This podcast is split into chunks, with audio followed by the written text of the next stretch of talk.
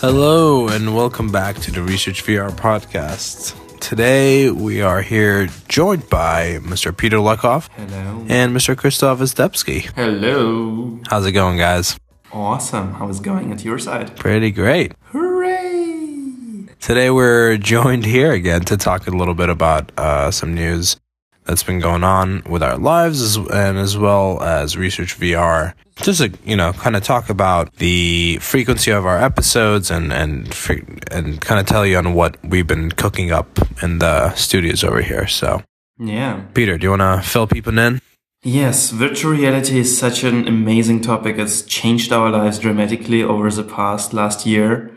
We are all moving along with the speed of light to understand new topics and also report on them. And so far we have been a little bit mm, unfrequent with the episode release uh, that we had. And from now on, we'll, we promise, try to go weekly and have each week an awesome episode. And also we will be featured by, Upload VR. is it right, Azad? That's right. It's going to be in the uh, Upload network of podcasts. Yeah, and it's going to be great. I mean, we're we're probably going to in- start integrating a lot more industry specific people that we wouldn't have access to before. So it's going to be great. I think. Yeah. Access to awesome guests, awesome to a great network, more reach. And You will be able to read a short summary of every episode now on Upload VR. You know, as a reference, as a reminder of the names we mentioned, the links that we uh, came across. yes. However, since virtual reality itself is moving so fast, we are a little bit suspect whether we always will manage to be all three of us in each episode. Maybe you noticed already that from time to time it's just me and Chris in a conference, and sometimes Azad, and sometimes Azad and me, and sometimes Chris and Azad. That's because of the tight schedules we have with our jobs and studies and whatsoever. And time difference. Yeah, we we got we got some you know money to make, some bread to bring home to the family. You know, got to do things, but thankfully we would, we have jobs in VR, which is pretty pretty dope compared to other people in the industry. I'd say. Um, Exactly. can't complain too much there. Yeah, you're all. Not really, no. But yeah, our goal is, you know, to push out regular and good content, and hence we will do everything that is necessary to do so, even if it means to do over hours and sacrifice ourselves, right, guys? That's right. Oh, yeah. Yeah. So now you actually have an opportunity to send us the topic requests.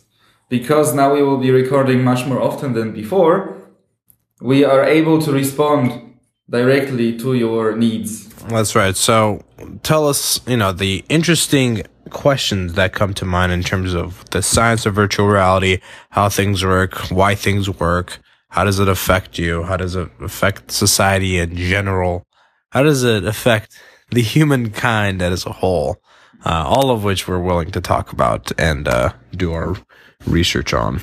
How do they reach us, guys? They reach us over the Research VR cast Gmail or over Twitter or over Facebook. So on Twitter, it's at ResearchVRcast. Uh, on Gmail, it's at ResearchVRcast at gmail.com. Facebook is ResearchVR. And then we'll always link our own personal Twitters as well that you can follow. Yep. You can also comment on the upload articles It will be dedicated to the episodes and have a nice discussion there. And, you know, from time to time we'll read it and see what we did right and wrong. So don't hesitate.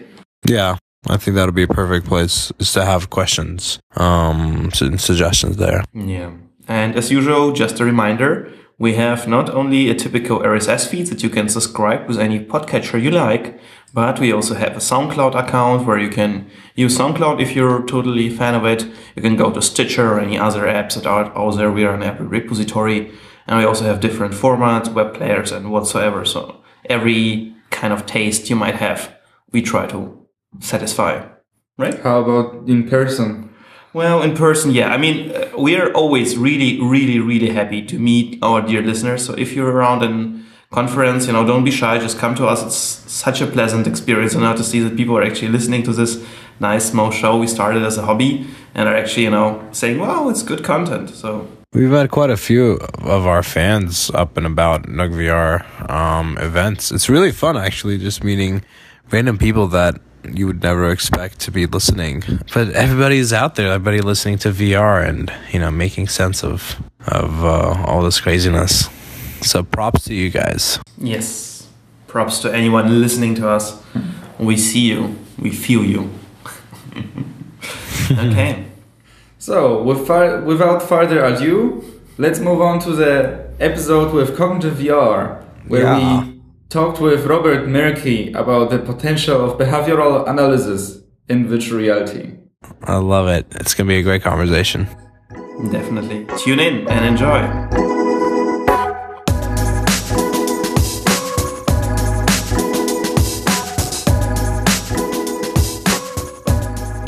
Hello, and welcome back to the Research VR podcast for another episode with Mr. Christoph Izdebski, Hello. Mr. Peter Legkov, Hi. and with our latest guest today, Robert Merki from Cognitive VR. Hello, thank you for having me. Glad to have you here. How are you doing today? Pretty awesome. It's a wonderful rainy day in Vancouver, Canada, but you know, it's pretty normal for this time of year. Vancouver. You know what? I've, you're not the only company that I've heard that's coming out of uh, Vancouver that's doing VR things. That seems to be like the hub of VR in Canada. Am I right? Yeah, it, we have a great mix of VFX movie studios, gaming studios, and a pretty decent tech culture here. So it kind of created this perfect storm of uh, VR startups, um, which is you know awesome for us. So Yeah. you know couldn't be happier with with the ecosystem in Vancouver. Yeah, I mean, you guys got you know Northway Games up there as well, and I know Seattle and Vancouver are like buddy buddies, kind of like SF SF and LA in terms of how they work together. You know, one is more on the content creation side, the other, other one's a little bit more on tools, and I don't know. Am I am I interpreting that right? That's actually a, not a bad comparison at all. Um, you know, it's a two-hour drive to get from here to Seattle, so Right. super tight knit. You know, we go to events down there all the time. Just a, you know, it's it's been a really great relationship. Uh, you know, we we have a great relationship with a few companies out in Seattle, so Right. yeah, it's not bad.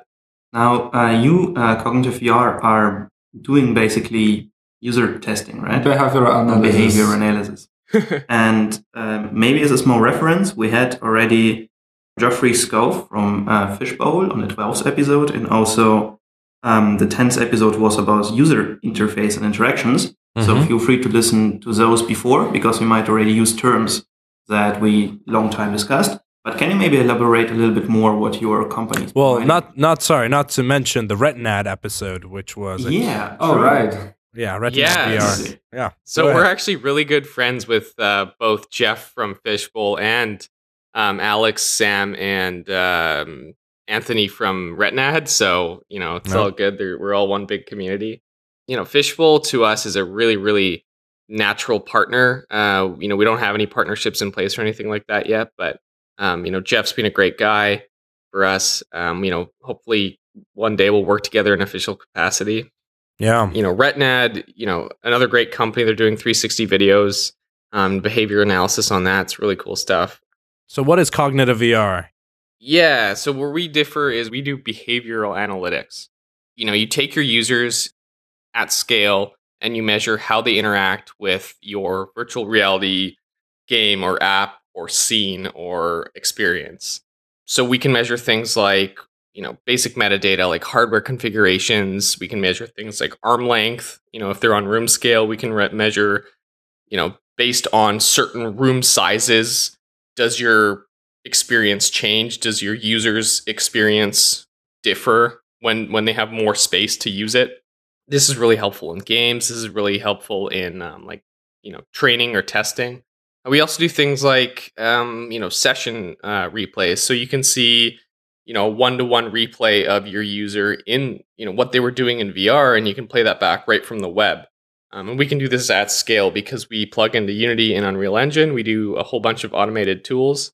And so we're not looking at just sort of one or two or a couple dozen people in VR um, and doing really close analysis on them. We're doing that but at scale in an automated pipeline And it's not only about those general settings, but it's also as low level as what sort of button did you press on the controller? Where did you press it? when did you press this button? Yeah, Where that's did you look when you press this button? So a very, very low user testing tools that are already well established on mobile and PCs, but non-existent in VR, except cognitive VR. In fact, uh, we already used with Chris uh, your software for a small um, show off. We have been to a UX meetup in Oldenburg where we used our demos that we talked in one of the last episodes about and uh, um, software from you to you know see how how much it can help to design the interactions in general. And as far as I understand, it's really easy. You just drag and drop the Unity or uh, Unreal uh, asset inside the scene, and then you connect it to a browser, and you basically don't need to code, right? Yeah, that's correct. We want to make it as easy as possible. We we uh, one of the biggest pieces of feedback we've heard from customers is we're already so neck deep in VR development, we don't have time.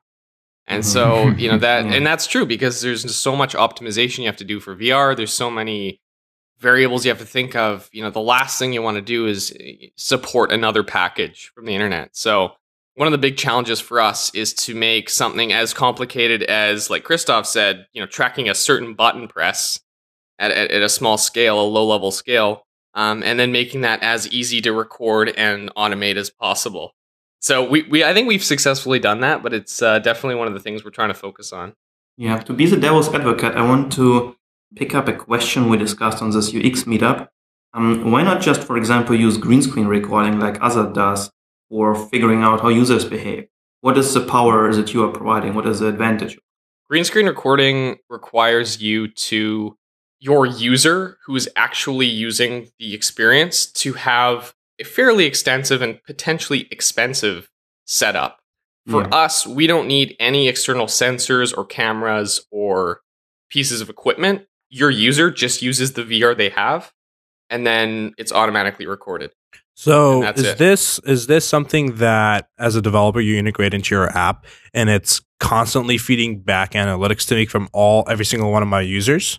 Yeah, definitely. I mean, you, you choose how granular it is, and you choose how often you record. Um, and, you know, it's all anonymized as well. I mean, you can. We found it most useful in very specific use cases, and sort of averages and aggregates are way more statistically relevant to our users. That's a problem with big data, right? I mean, if you have too much data, it doesn't help much, right? No, no, Yeah, I know, but um, I guess my my my question is kind of trying to get at is this a um service that you're providing during the development of of an experience, or is this um an analytics API that they can plug into their you know already existing VR app, and then it's just feeding back data that they never had before? Yeah, that's correct. So it's a little bit of both. So during development, you'll want to see did beta tester one, two, three, four. You know, they didn't finish the level. Let's go and kind of look back and see what they did. Okay, they clicked the menu button while they were trying to go through the door, and that was a bug. And then they got pissed off and left us voice feedback and said, you know, screw you, this made me sick. You know, that that's one use case for development. At scale and performance in in when you launch, you can see things like that um, but you'll see them sort of aggregated and and averaged. So you'll see, okay, this zone has terrible performance amongst all of our users with certain graphics cards. Okay, Okay, that's, that's awesome. That's that's we incredible. we know now to go and debug that and, and, and to fix it. Who? So I guess who are your clients and who, who's been you know already integrating this into their platform? Yeah, so we have a weirdly, really weird mix of clients. We have everything from um, a medical training app that they're trying to do sort of surgeries in VR and, and Also, also, Mm-hmm. Yep, and we also, Vera, yeah, have cool guys. Shot their trailer. Yeah. Also, th- those guys are great friends of ours, uh, Justin and the team, yeah. and they just hired the Newton VR devs. Like that's just like it's like all the Wow. best people in one. um, Yeah, Newton VR is actually really good. We also use it. I'm yeah, not it was familiar. so weird meeting uh, Nicholas. So he was one of the uh, co-creators of Newton VR, and I was like, "Hey, I'm a big fan of yours." He's like, "Hey, I'm a big fan of yours." I was like, "Okay." um, we also, you know, we have a, we have a ton of games. I can't really talk about specific uh, games that have us because we're all in beta, Sure. beta testing and stuff like that. But you know, some of the games on the top ten in, in on the Steam store have us. We have Dude, you know, awesome. crazy high user numbers on some Gear VR apps.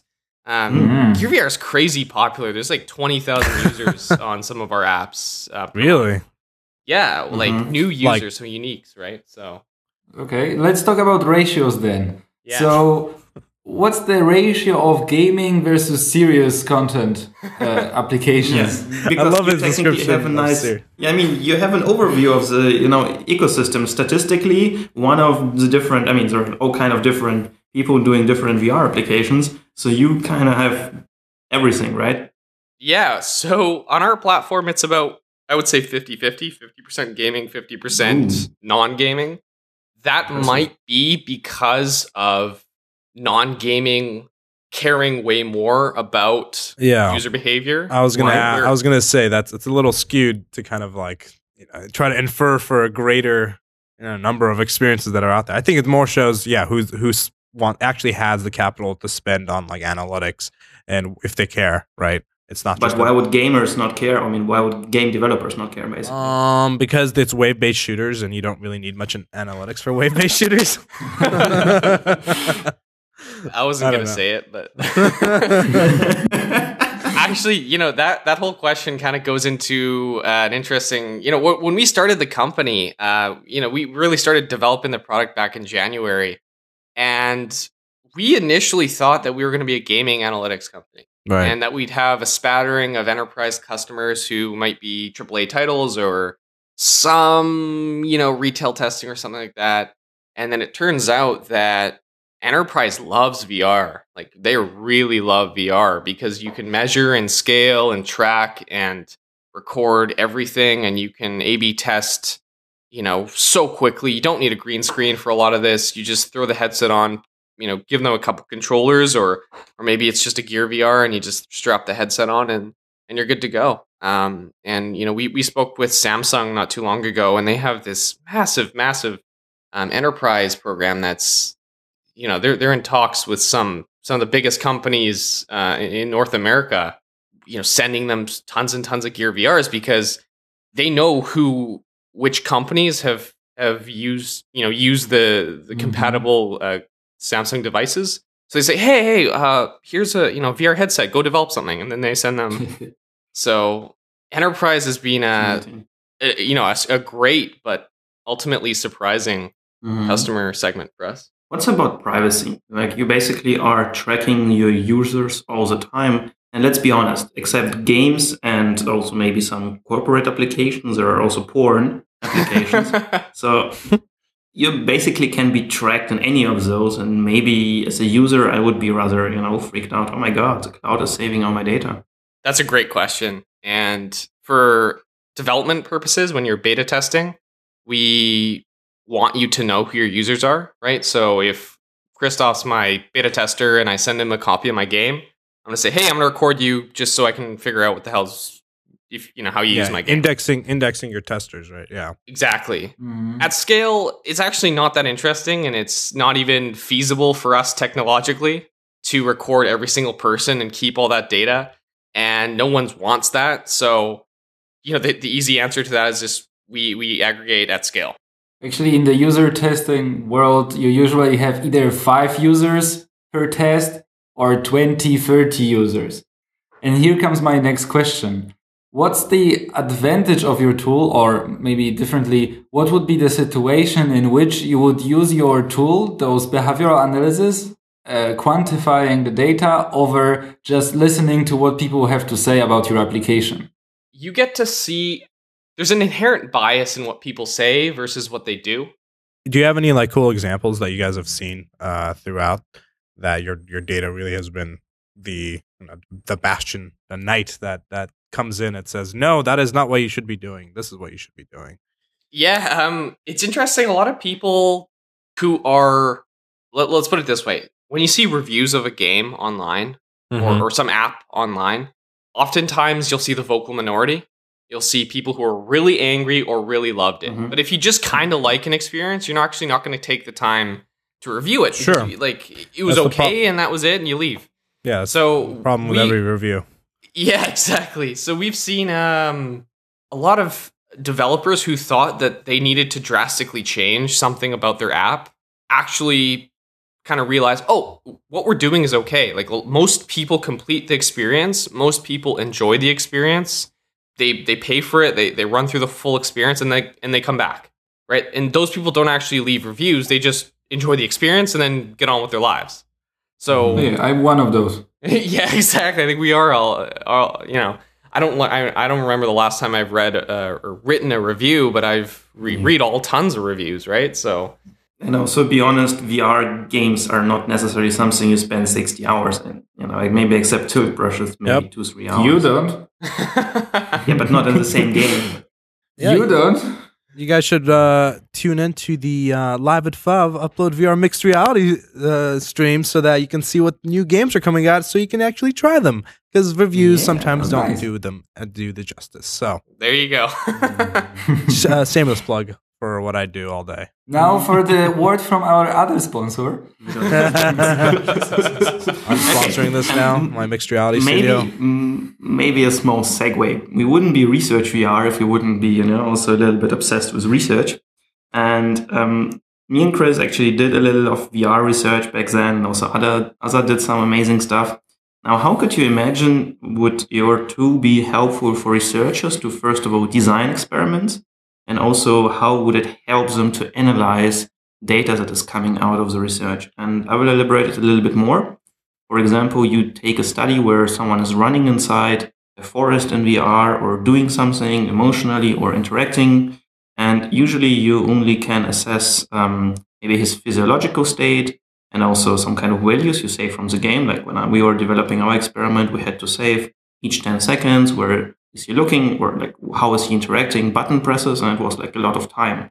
Basically worked on a database with all those values.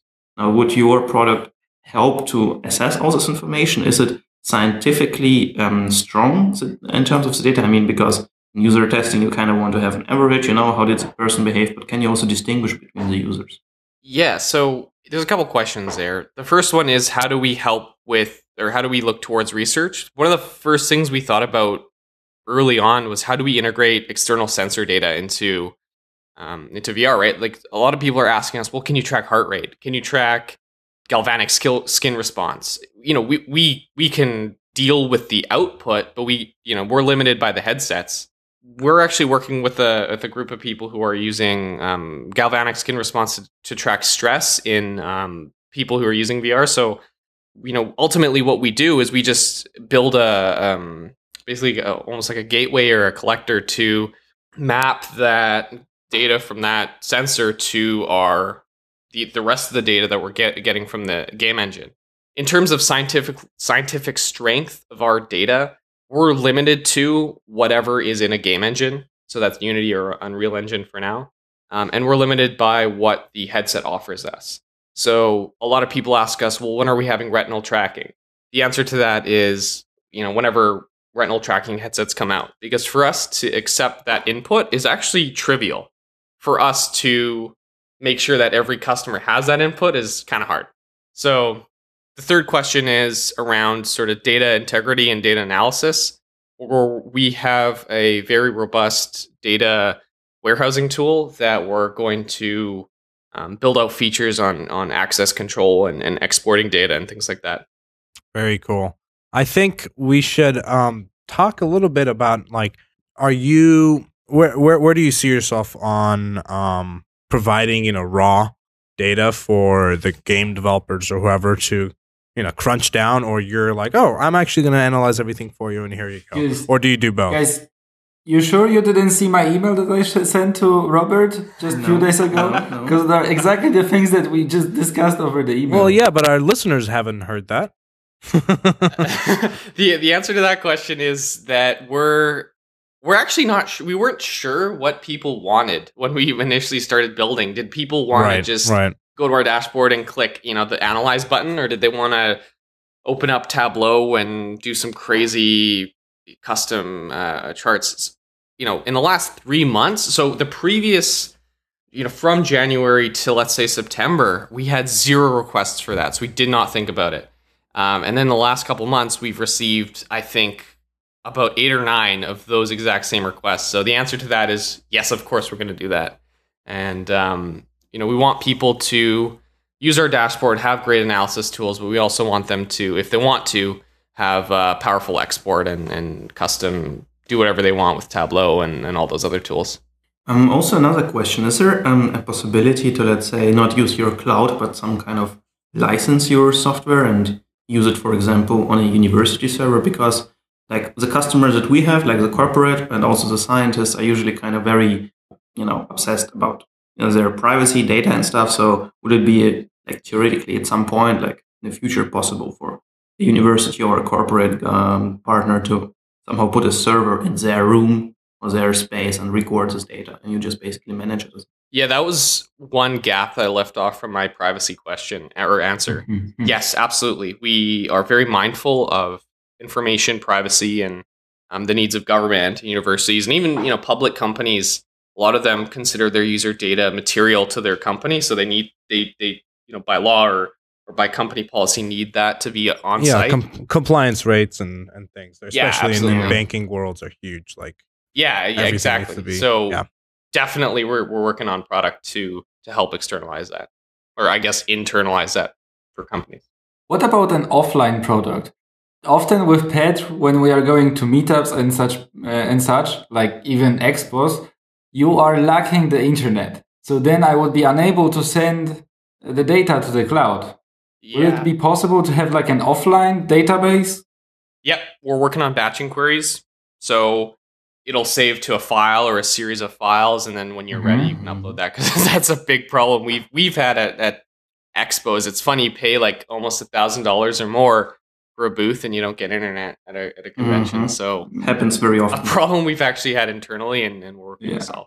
And if you even get it, you Mhm. still it's better to use your own phone Mhm. with LTE. Now, yeah, um, absolutely. Even with North America's insane Yeah. telco Yeah. prices.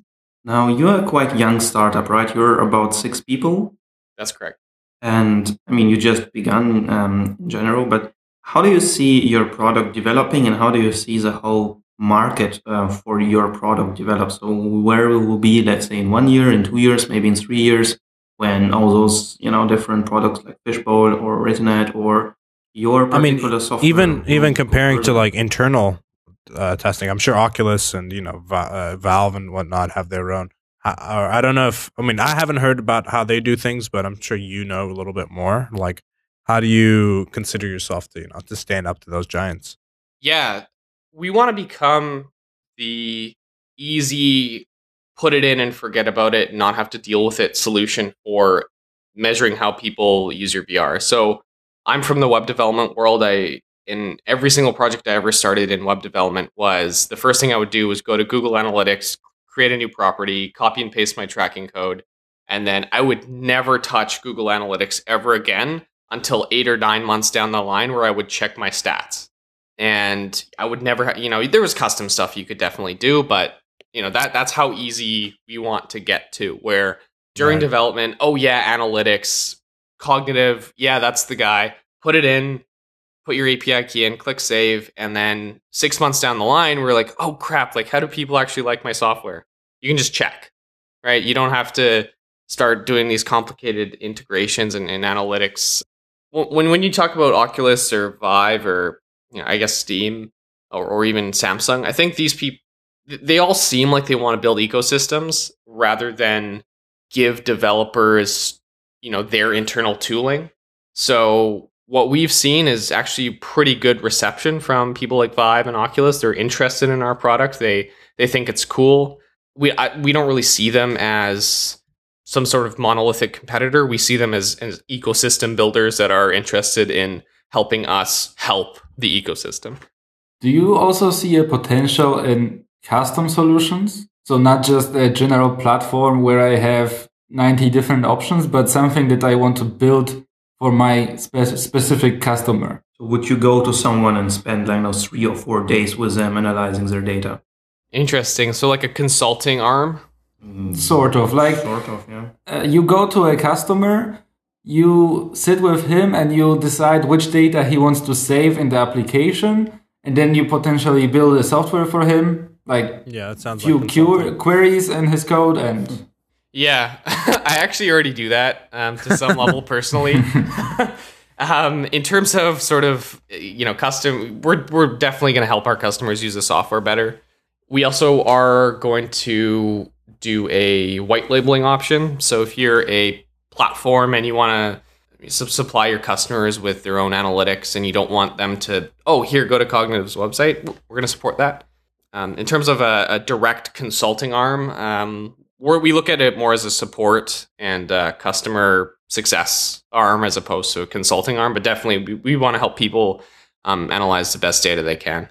How important do you see uh, for a product to be successful to do early enough user testing, behavior testing? It's. I think you should you should collect data as early as possible. And I think that you that user testing and and A/B testing, optimization, personalization are extremely important. But I don't think they're the only things you can do in your, your when you're developing a product. I think uh, analytics is a tool that that can help you optimize as opposed to something that shapes your vision. You know, a great example is you know you you you know that you know in an app you want to get from point A to point B and you know point B is the end of the game. How you get there could be optimized, but you still know that point A and point B will will be there in your experience just from your vision. Yeah. Okay. Um, I have actually another example here that is not aimed at the users themselves, mm-hmm. but a data that a developer can get to himself. In our demo, there was the situation where at a specific point in an environment, the frames were dropping. Like mm-hmm. if you had your head in the specific place and you were looking in the specific direction, it was dropping. And we had that feeling with developers that it's somewhere there, but we didn't know exactly where. With the comfort feature from Cognitive VR, I can now show to developers it's exactly in that spot where we have instead of 90, 60 frames. That makes sense. Um, now you and Azad, um, uh, Chris and Azad has have spent like most of the time of us maybe in VR, especially Azad with his live recordings every day or something. Um, did, did you perceive, other that a lot of those VR experiences would be maybe a little bit in need of analytics to make them better? Yeah. I mean, am I allowed to pick on a?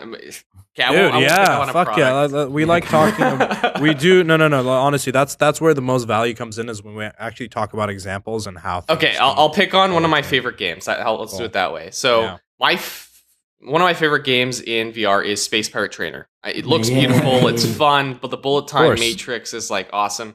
Every Last single one to a fan club.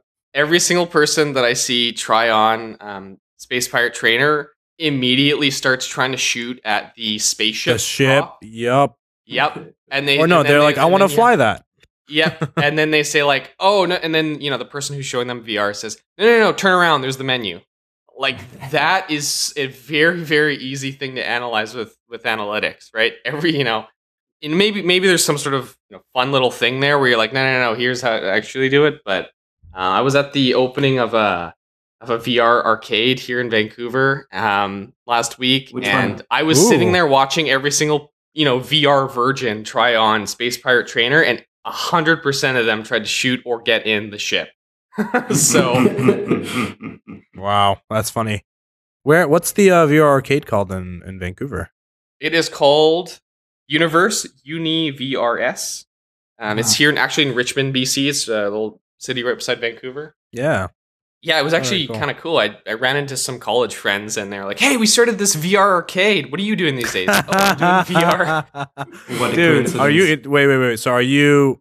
I don't know if you want to talk about this, but like, can you integrate into a VR arcade? Get like 10x as much data that you would otherwise, uh, especially from you know first time users. I mean, is that yeah. the pipeline?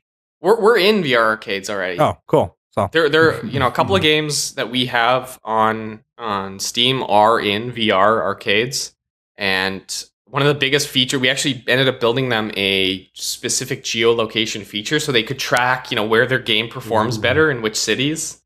Nice. So yeah, we're, we're already there.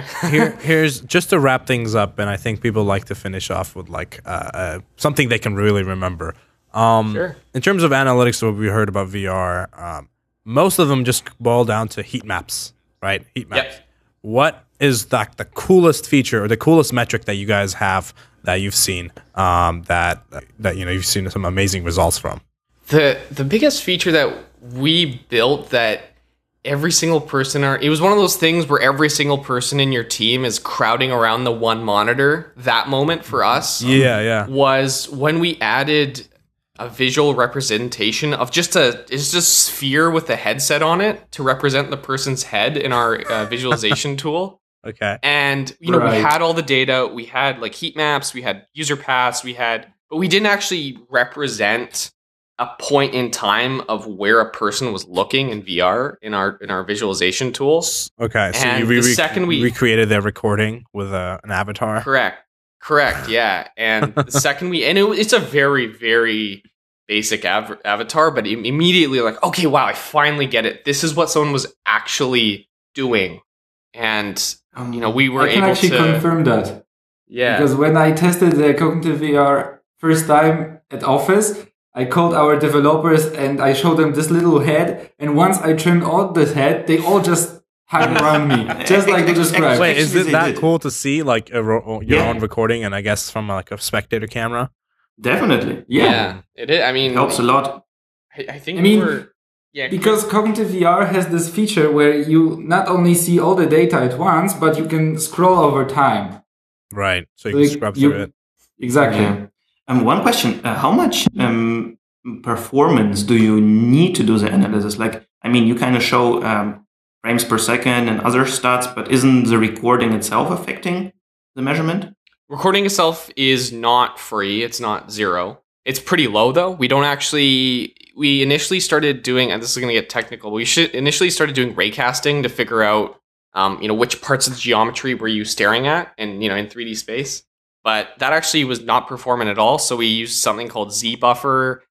The rest of the sentence, I will have to ask my SDK engineer because he's crazy smart, and I'm less good at game development than him by a lot, by magnitudes. But the performance impact is under one frame. Like we don't we don't take a frame Nice. off of it. So and you can you can control the granularity of of how often you record, um, and then the rest of the metadata and stuff like that is comparable to any other analytics platform where we're just making pretty basic uh, server calls. Very cool. Thank you, Robert Murky. Uh, Merki, you're not a router. Never mind. Uh, this has been a fantastic episode. I think uh, most of our audience, which are actually developers, um, would be really interested in hearing about this because I've heard cognitive VR, had never really dived into it. Uh, so thank you again for joining us and uh, putting it out straight in terms of what you guys are doing. Yeah, thank you very much for having me. Um, if you want to, do, if you are interested in any of the stuff we were talking about and tracking the little guy's head in VR, like we were talking about, you can uh, go check us out at cognitivevr.co. And Cool. uh, put some reach put, put some gifs out. We uh we, m- we can maybe tweet out the episode with that gif of like the head. Yeah. That would be funny. How can people reach you? yeah, you can reach me personally at rob at cognitivevr.co. Please don't spam me um, or spam me. It's okay. And spam is good. uh, yeah, or you know, check us out at cognitivevr.co. Okay, Nice. very good. That's a good that's a good uh domain and IP you guys got over there. We were we were kind of you. jealous when we were first coming up with the name for the show for Research VR. We are like, we're all cognitive scientists. We should call this cognitive VR. Damn it! That's how we did. yeah, you are the reason we are research VR. That's Damn right. You. N- I'm not sorry. like our domain. It's, it's okay. It's okay. You're doing a great product, and it, it's always interesting to see, uh, you know, what else there is to this whole ecosystem. Because in, in general, we need more tools like yours. yeah. Thank you. All I right. really appreciate that. Thank you, Robert. Thank you, Chris. Thank you, Peter. Thank you, Thank audience. you, Azad. Thank you. Bye. Bye. Bye.